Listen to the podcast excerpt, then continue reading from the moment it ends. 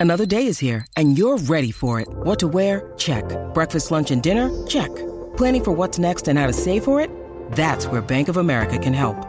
For your financial to-dos, Bank of America has experts ready to help get you closer to your goals. Get started at one of our local financial centers or 24-7 in our mobile banking app. Find a location near you at bankofamerica.com slash talk to us. What would you like the power to do?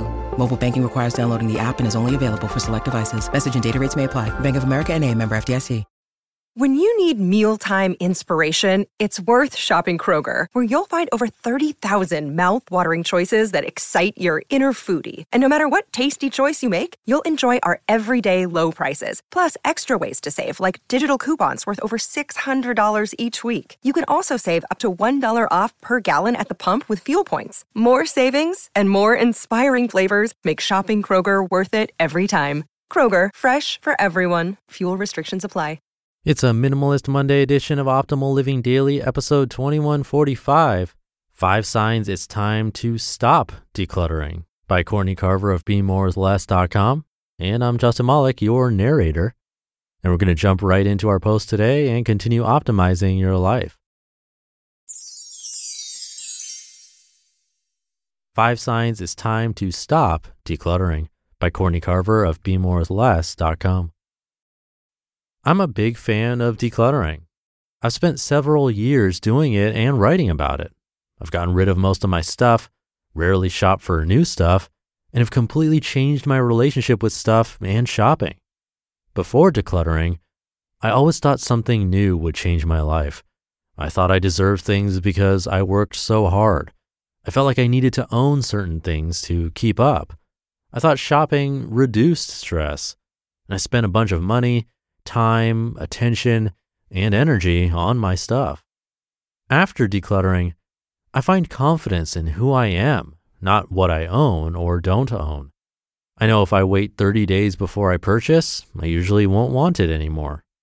I don't worry about people judging me on the things I choose to include in my home. Instead of shopping to reduce stress, I turn to self care. And I spend my money, time, attention, and energy on taking care of myself, people I love, and on projects and passions I really care about.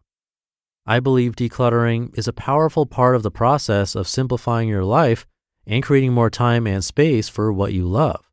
The problem occurs when decluttering takes over and begins to distract us from what we really want.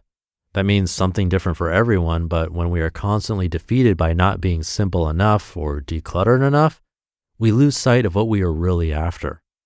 The next time you are done decluttering your junk drawer, cleaning out your closet, or donating a box of stuff, stop. Before simplifying further, think about what you really want out of this life of yours. Is this a time to declutter more? Or is this a time to deepen a connection with someone you love? Is this the time to move on to your bookshelves? Or is this the time to create something new or serve in your community? You could read a book, go for a walk, or perhaps it is simply time to rest. If you aren't sure, consider these five signs it's time to stop decluttering. Do any of them resonate with you? Five signs it's time to stop decluttering. Number one, you are shopping faster than you are decluttering. If empty bookshelves and clear countertops have you sprinting to your favorite place to shop to fill up the empty space, slow down Give yourself permission to not redecorate or shop for more. Be brave and hang out in the empty space. Take a little time to think about what you really want and need in your life right now. You might need a break to hang out in your newly decluttered space before subtracting or adding anything else. Be brave. Number two, decluttering feels like a competition or a race. There is no finish line. No one wins for having more or less stuff.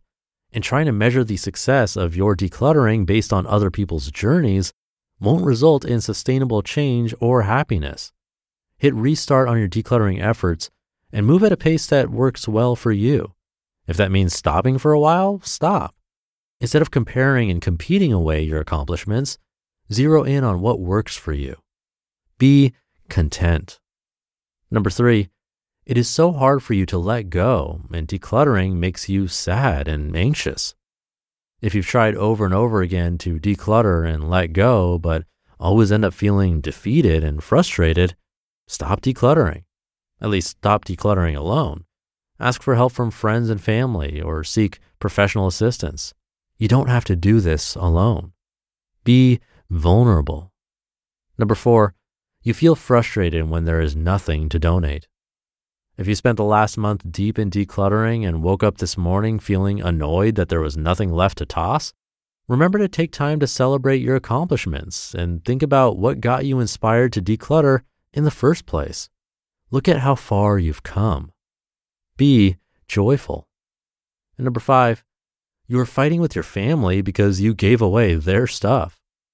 If you're in a hurry to declutter and don't take your family's feelings into consideration, it might be time to step back and focus on your own stuff.